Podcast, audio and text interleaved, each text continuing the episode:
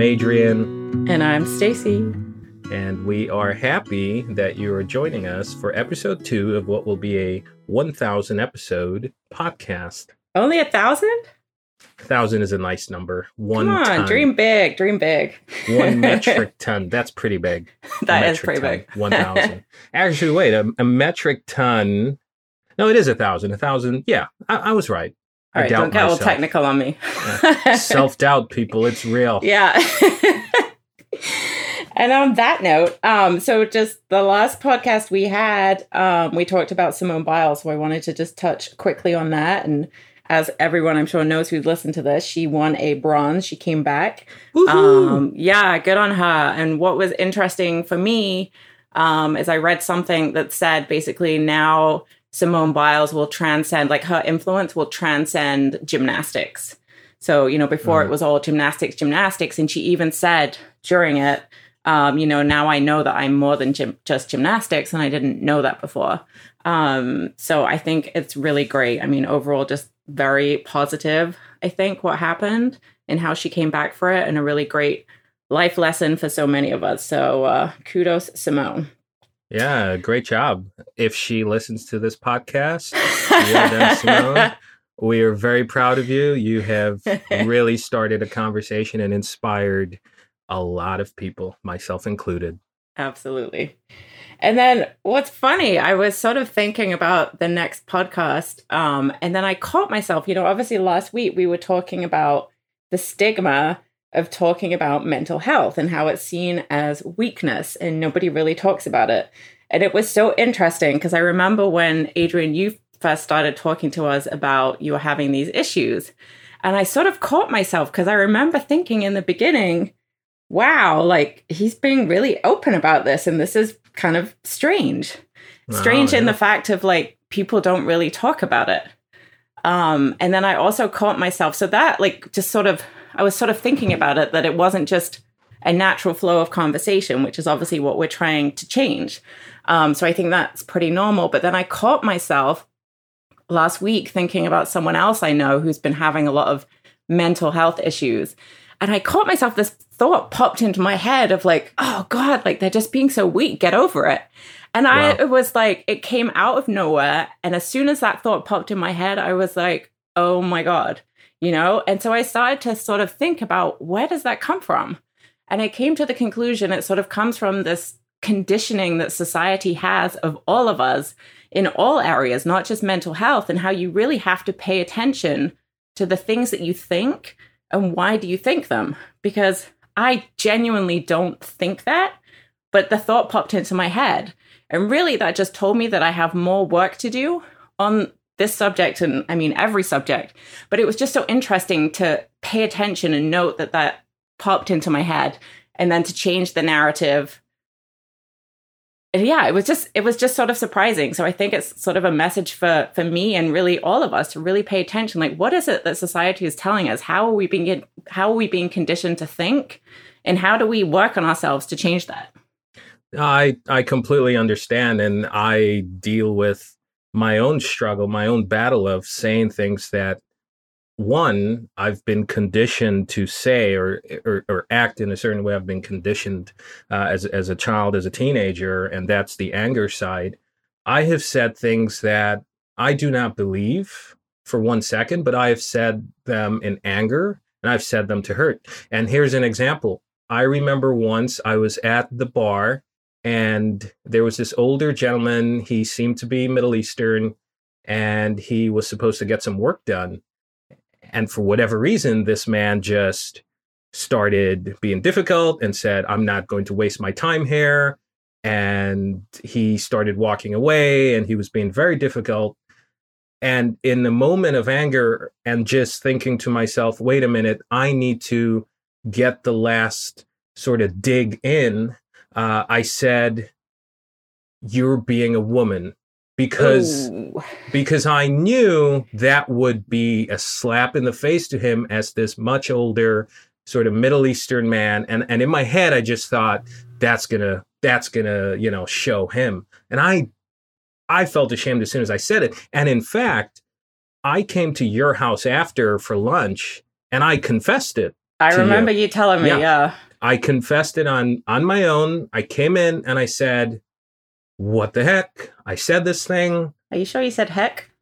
Well, okay, there might be children listening, but but I said that thing, and this would have been what in March, April, whenever, and in that moment, I felt ashamed, and I knew, oh my gosh, that's not okay. So you're right, we get conditioned to think a certain way and act a certain way, and we do have to work on it. And my therapist calls that just maintaining a high level of awareness. And I think once you do that, you will catch yourself in those moments like you caught yourself and you know okay this is something i need to unlearn. This is not something i believe. This is something i was conditioned to believe and i need to unlearn it. So i say kudos to you for catching yourself and being aware that it's not okay uh, to think like that or or that mental you know having an issue or having problems does not make you weak. And so you are taking the steps and you're putting in the work and you're making an effort. So I applaud you. Well, thank you. yeah, no, it's it's strange. I mean, I think that's sort of step one is to when you know they say like the first step is to recognize you have a problem. Um, and even if you think you're the most, you know, liberated, aware, woke, whatever you want to call it person, like I personally believe that everybody, wherever you are, still has work to do. And so it was it was good for me to notice that. And I think it's also important to talk about it and not be like ashamed like oh my god i didn't have that thought. I can't tell anybody. It's terrible. Because it is you know i was slightly ashamed afterwards but i think talking about it makes people sort of more aware and like yeah that happens to me too. I need to work on these things as well. So. Yeah we're not perfect and we have flaws and we need to work on them yeah, if only we could all be Mary Poppins, practically perfect in every way. Can we have an American icon, please? No. Who's the American version of Mary Poppins? Mrs. Doubtfire. Oh, but she was supposed to be British, right? she she was pretending to be British. Ah, okay. We'll we'll yeah. take her because it was the great Robin Williams. Okay, that, that, yeah, okay. Mary Poppins, Mrs. Doubtfire. This is why you know I'm not terribly, awfully ashamed all the time to be British. But anyway, we won't go down that rabbit hole today. what we're going to talk about on the podcast today is COVID um, and the effect on mental health. And what's COVID? What's COVID? Yeah. Uh, what, what is this COVID you speak of? Yeah, if only we didn't know what COVID was. My goodness. Um, and it's sort of a two parter for me because when you talk about COVID and mental health, you know, there's obviously the very like in your face effects of it, of the quarantine and the deaths, the illnesses, all of that stuff, which I definitely want to get into. And then part two for me, which I've pondered on for a while now, is sort of the collective trauma of COVID that people maybe aren't aware of yet and the effect that it's had on us sort of after the fact. So almost sort of like the PTSD from the COVID experience, which we're still not out of, but the last year and the isolation and just the shock of it all happening. So I guess we should maybe sort of start with part one, which is just COVID itself. Um, and it's sort of interesting because I remember when, you know, we were first hearing about it on the news and thinking to myself, yeah, we'll probably be locked down for like a month and in my head, I had a month as like the number. And it actually turned out to be 118 days of lockdown. And I know this because I have two small children. And Adrian, as you know, I did a photo diary, and every single day I took a diary, a photo of the shit show that was my life in lockdown. And I counted every day. And at the end, we held up signs saying 118 days. So that's how I know that number, and it will always be in my head. Um, so I'll throw it over to you first. Like, what was your lockdown experience? What, how has COVID affected your mental health? Well, before we get to that, I need our listeners to know that in one of those photos, your, your husband, and this is no exaggeration, if you guys remember when Saddam Hussein was captured and he appeared out of this this hole in the ground with his unkept hair and his beard. I kid you not, that was how her husband looked. That was my husband. I was so proud each and every day. yeah. Oh, yeah. I'll never forget seeing that picture and thinking, oh, wow, he should cut his hair. Um, yeah. So for me, it was tough. Uh, at first, I was happy to not have to go into work. and then that quickly changed to being I don't know anxious. Uh, but I have a small apartment or a relatively small apartment, so I definitely started feeling cooped up, like so many others I would imagine out there. I tried to have a routine, go for walks every day. But then eventually I got so sick and tired of taking the same walk every day I just stopped in anger. I said, you know what? This is stupid. It's the same house I'm seeing every day. it's the same people I'm seeing every day. I don't want to see them anymore. And I stopped. And that was a big mistake because then I started packing on the pounds and drinking beer. So it was it was fine in the beginning. It was a bit like an adventure. My housemate and I, we would go to this one bar that was running specials on beer because they needed to get rid of the beer because obviously the kegs start to go bad after a while. Uh, you can't just have it sitting there. So they were pretty much giving away beer. So my housemate and I were doing that in the beginning, and we were so excited. And wait, then when you said you were going to a bar, I was like, wait, what? You were sneaking into bars? no, no, Where was no, my no. invite? no, we were. It was all takeaway, and you had to order fries or something. That was the rule. You needed to order food to get the beer. And oh, man, we you were, have to have fries and beer. That sounds awful. Oh, that sounds amazing. And we were doing growlers. So, any beer aficionados out there know that growlers are these big jugs that you fill up at the tap. You take them home. And the beauty of the growler is that the beer will go flat in a couple of deer, a couple of days. Can we edit that out in post? No, we're gonna leave it in. Uh, so the beer goes flat in a couple of days. So you got to drink it pretty quick. So it's uh, it's a fun exercise. So that was my lockdown experience in the beginning, but then yeah, it started to drag on, and it definitely affected my mental health. I definitely started to get more. There's a word in my country that we use. It's called scratchety, and I don't know if Americans or Brits use that word. I don't think I've heard that word before, actually.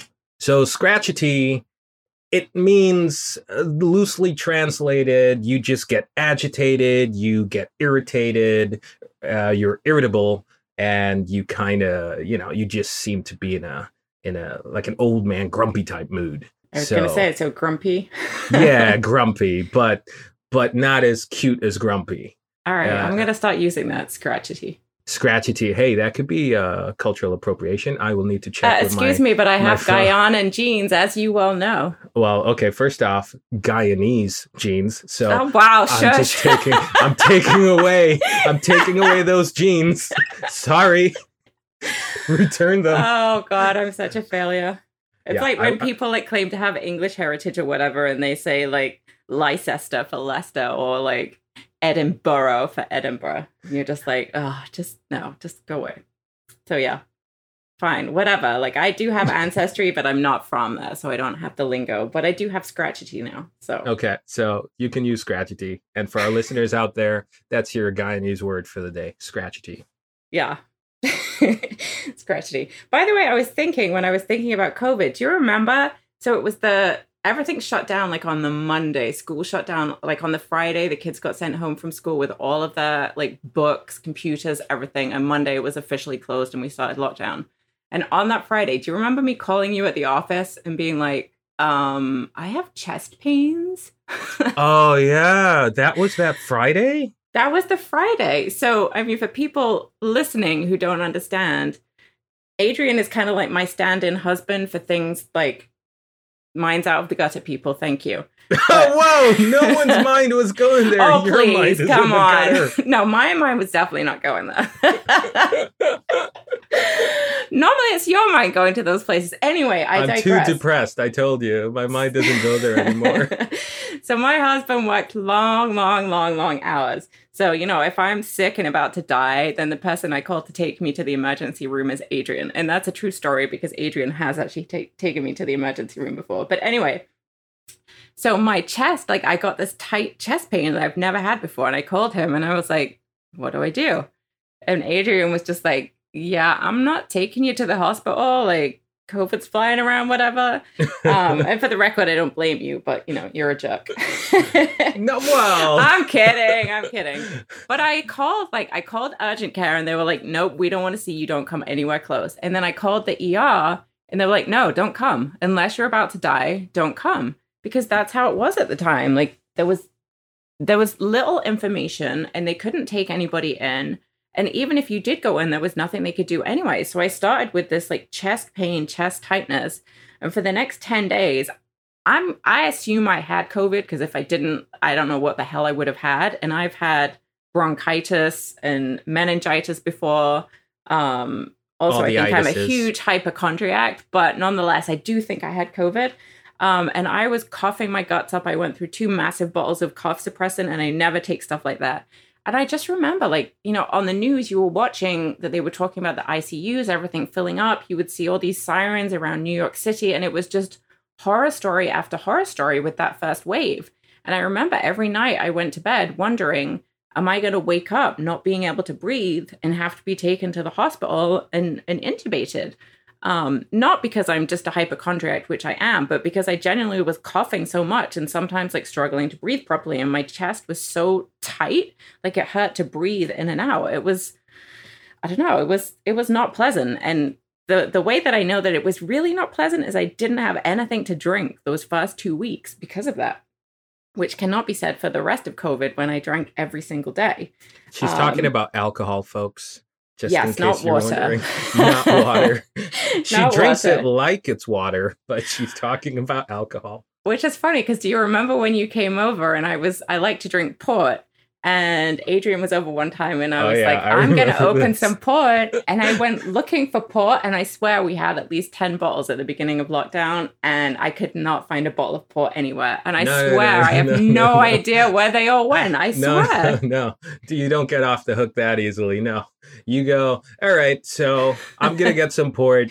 And you go into the to the little wine little wine cabinet thing, and there's no port there. And then you start looking somewhere else. And then I saw panic set in. I could see it in your eyes. You're like, wait, what? No, I could not have drank them. No. I no. was genuinely confused. I swear. You, I was like, there's no called, way I drank all that. Then you called your husband and he comes downstairs and both of you are searching. You're going in the basement and they're like, oh, wow, I guess I drank all those bottles.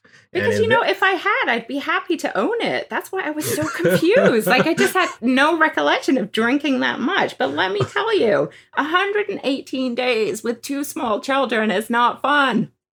No, and but if you drink that much, chances are you won't remember drinking that much. Yeah, but I yeah, I don't know. I don't know what to tell you. the other piece I wanted to just talk about with the, the, initial COVID lockdown, I had two very good friends of mine. Um, you know, the way that it affected things. One of my friends was donating her kidney to her seven year old son, oh, and wow. that surgery had to get pushed out and delayed and delayed and delayed. A, because they didn't have room in the hospitals, but B, also because they couldn't risk people coming in um, and COVID spreading around. Now, her son was lucky in the fact that he was able to get a kidney from his mom, but there's a lot of people who were waiting for transplants from, you know, from people passing away. But in COVID, they couldn't do it because, yeah. you know, they didn't know if they'd passed away from COVID. So there was so many people that were not able to get transplants and probably, you know, ended up not making it because of that situation. So when you sort of you know, I mean, I know we're sort of joking around and, and we're the lucky ones. Um, that there was a lot more serious situations um, that arose because of this. And then another friend of mine in the UK, her daughter has muscular dystrophy, and she'd been waiting for a surgery to straighten up her spine. Um, and that got delayed, delayed, delayed again. And when she finally got it, only her mom was allowed in her in with her, and they had to just stay in. Like nobody was allowed in to visit and, and yeah. that sort of stuff. So the, the effects of this, I just think collectively on everybody, like the the trauma of it all is just I I still don't think that everybody has probably come to terms, or we as a society or as a as a planet even have come to terms with the collective trauma of all of this. No, and I think it will take a long time. And I definitely I had some pretty tough times. A very close family friend died, and uh, we were unable to attend the funeral because it was early on during the pandemic. So it was only very close family allowed. And that was the first virtual funeral I have ever attended. And that felt so strange being unable to mourn in person. And then I had a second person die. And so then it was my second uh, virtual funeral. And so I just feel like there's a lot of grief that has not been processed. There's there's been a lot of loss that has not been processed, and I think now people are really trying their best to start processing that trauma. And a sign of that is uh, therapists being just completely booked up. When I started looking for a therapist, I must have called, no exaggeration, at least 25 or 30 different therapists. Wow. And at one point, I was starting to look out of network to give myself more options. And I got very lucky that I found one five minutes, not even uh, from my house, but he had a cancellation. So he saw me. And I was very lucky, but I think you're seeing more and more people now coming out of lockdown, uh, coming out of well, COVID, and they are now starting to process their traumas. And so, for listeners out there, do not feel ashamed or or don't feel weak to say, "Hey, this has affected me greatly. This has affected me mentally, emotionally, physically." Reach out and get help because even if you went into lockdown th- thinking you were completely fine, I am pretty sure has affected you in some way. And it's good to process your feelings, your thoughts uh, preemptively because you don't want to be like me, keep it in, keep it in, keep it in, and then blow up later. Yeah, which is what so many people do because of this whole stigma around it. I'm fine, I'm fine, I'm fine. There's nothing to see here. And then the breakdown happens um, yeah, I mean, I I feel like you know I mentioned earlier I sort of had this theory that um, that it's going to have this post traumatic almost effect on people. Um, and I was reading this article that was talking about ADHD. It was talking about adult ADHD. Um, and it said that it can be okay, and you might not even know. This is talking about people who may have had it their whole lives, but not realize. And you can be fine until some big life event triggers um, sort of a breakdown or a meltdown. You know, in, in the article, they talked about things like a divorce or losing a job or, you know, a move. Like divorce and moving are two of the most stressful things that you can do. And then I'm sure now in articles they'll talk about, you know, pandemics as part of that too. But if you think about the pandemic as a massive trauma that's happened and almost sort of awoken in people this thing, this I, don't even know how to describe it, but it's awoken this issue that was maybe there all the time, but didn't surface until this big shock event came along and sort of shook that person up. And now it's like, holy crap, where did this come from? You know? Yeah.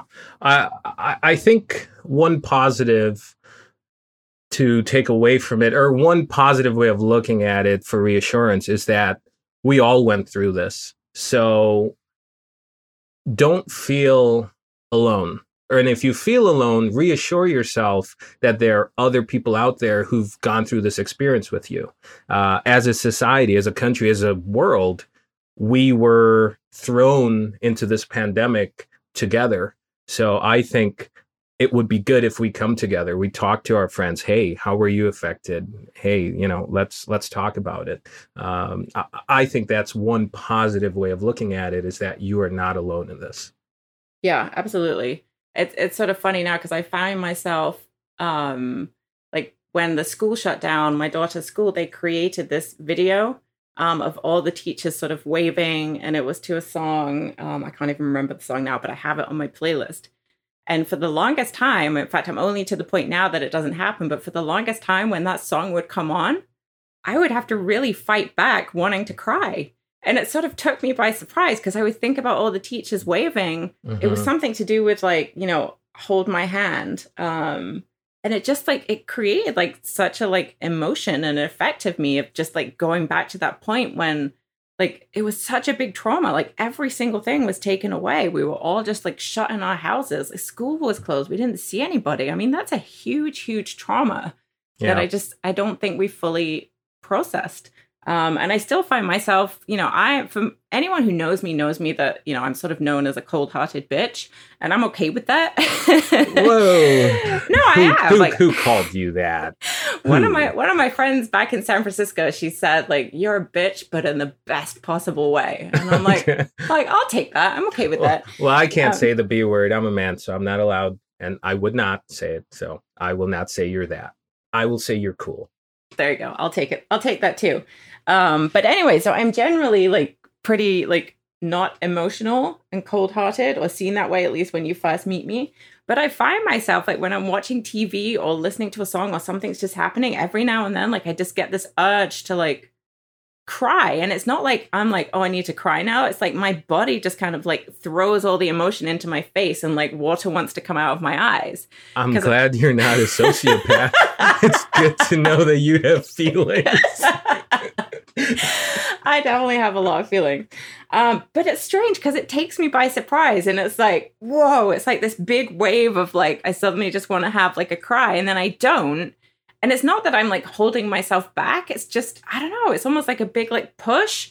And then it sort of recedes back like a wave or something. Like this wave comes up and like, psh, and then so, it's like gone. But I'm like, whoa, what was that? So funny you you mentioned that about holding in the cry. And let's talk about destigmatizing the conversation, right?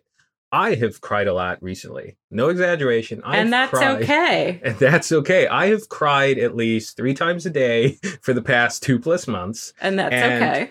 I reached a point where I thought to myself, okay, I have no more tears. That's it. It's done. Okay, wait. Here comes the wave. You feel this wave of depression, sadness, anxiety about to hit. And I I would do this thing where I would lay on the couch, I would close my eyes, I would try to breathe, I would try to work through it, and it wasn't working. Then one day I just started crying and crying and crying and crying. And at the end of it, I felt a little better. So good. Yeah, instead of trying to hold back my tears, I actually let them flow. And before the past couple of months, I couldn't tell you the last time I cried. I would have to go back years to remember the last time I cried, like truly cried from sadness. Uh, so it was a it was a strange experience for me crying and crying. And you know that shower cry that you do when you're in the shower? you're the crying? really ugly cry. Oh, that's the ugly one because no one could see you, no one could hear you. Your tears just blend in with the shower. And that was me. So I was taking like two showers a day, like, all right, I'm going to cry in the shower. But then, you know, it started getting too much, too many showers. So, so yeah, I would just, I would just cry. So I I want our listeners to know it's okay to cry. It's okay for men to cry. Hell for our yes. male listeners out there. Well, that's the thing. Growing up, you're told don't cry. Oh, yep. you cry like a girl. And yep. It's so wrong because we grow up as men, these repressed creatures. I'm ashamed. I don't hug people. I can count on one hand the people I hug. And that yeah, I don't know that you've ever hugged me. Maybe once on New Year's Eve to like wish a happy new year. I was probably drunk. So I, I, don't hug people, and I'm I'm trying to change that because I think I've I've repressed so many emotions, and I have just been, you know, I, I put up this wall where I, you know, as a man, I have to be strong, I have to be tough, and if I'm not, people will think I'm weak. So we are so repressed as men and i know as men we are also horrible creatures. I know that. I know that. I acknowledge that. I am one of the worst. I acknowledge it. No but you have traits that are not so nice. I you're not traits, horrible yes. creatures. Like i'm trying to get rid of those traits. But to our male listeners out there it is okay to cry and it is okay to talk to your fellow male friends about your emotions. And this is something that i've only recently started doing uh, talking to you and your husband about my emotions and I can see it makes him uncomfortable. oh my god, are you kidding? He's yeah. like, "Oh, what's happening here? I yes. need to like get out of this room immediately." Yeah. The siren starts going off. Very uncomfortable and he's still and he said, "Oh, don't throw me under the bus." But he still has not listened to the first episode. Well, I still haven't sent it to him. well, I sent it to him. I you sent did? it to him. Oh yeah, I sent it to him a while ago. So it's it's tough for men to get over that training and yes. for me it took something pretty traumatic to shatter whatever it was. I think of it as a dam where i built up like water. I built up all these feelings and you know the traits everything else just kind of built up. And instead of opening a valve that slowly released it this one event happened that just broke the dam and just boom everything came rushing out. So now I'm okay admitting that I cry and I cry a lot and yes, I cry every day. it's every okay. day. It's, It's okay. okay. And I'm okay talking about my emotions and talking about my feelings because I know if I keep it inside, I'll just blow up later. I'm not going to learn. I'm not going to change my behavior. And you, you message me almost every day and you ask me how I'm doing. And if I'm having a breakdown, I tell you I'm having a breakdown, or I, Yeah. I tell you I'm depressed or that I didn't sleep. Well, to be fair, I don't sleep at all. Well, four hours. So Yeah. that's every day. Which may But- be the subject of the next one. Maybe. So I'm not ashamed to admit it. So to our male listeners and all of our listeners out there, don't be afraid to admit that you have emotions. Don't be ashamed to admit that you cry. It's okay and it's therapeutic. For me, it's it's very therapeutic. After a really good cry, I don't we should do some research to see if your body releases endorphins or hormones or something. But after I, I think really you just gave cry- yourself some homework for the next one. uh homework. uh, okay, I'll look it up. But Uh, I, so- I love that you're like, I love that you're ugly crying in the shower. I don't love that you're sad. And that's the reason. Like, obviously, that part I hate, but I love that, like, you're now like allowing yourself to do that and being okay with it. I think Yeah. that's great. And uh, I know we're sort of getting to the end of the podcast right now, and I wanted to wrap it up with some with a positive thought to to leave it on. Um, I was watching the Olympics for the past however many weeks, um, and they were talking about the upcoming Paralympics, and there was a high jumper, and he he was I think I think he was a, a high jumper to sport to start, or he was some kind of athlete, and he got some kind of infection where he had to have half of his leg amputated. Oh, wow. Um, but it wasn't like the bottom half, it was almost like the middle half, and then they reattached his foot to the knee joint so the foot could go into like the amputee, the um, prosthetic. Mhm. Um, and he started doing high jump, and he's actually going to be competing in the Paralympics doing high jump. And I think he was the world champion um, before COVID. And he said something that really stuck with me. He said, I wouldn't change anything. He wow. said, I'm so much better off than I was before because I'm so much stronger because of the challenges I've been through. And I just thought, if that isn't like a piece of hope to hang on to, Wow, I don't yeah. know what is. So for you, you know, you're deep in your struggles right now. And I relate to it myself because I was so deep in my struggles with the infertility.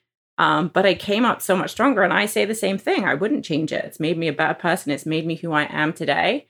So I would just, you know, hold that thought of like, when you get through it, like you're going to be a better, stronger person for it.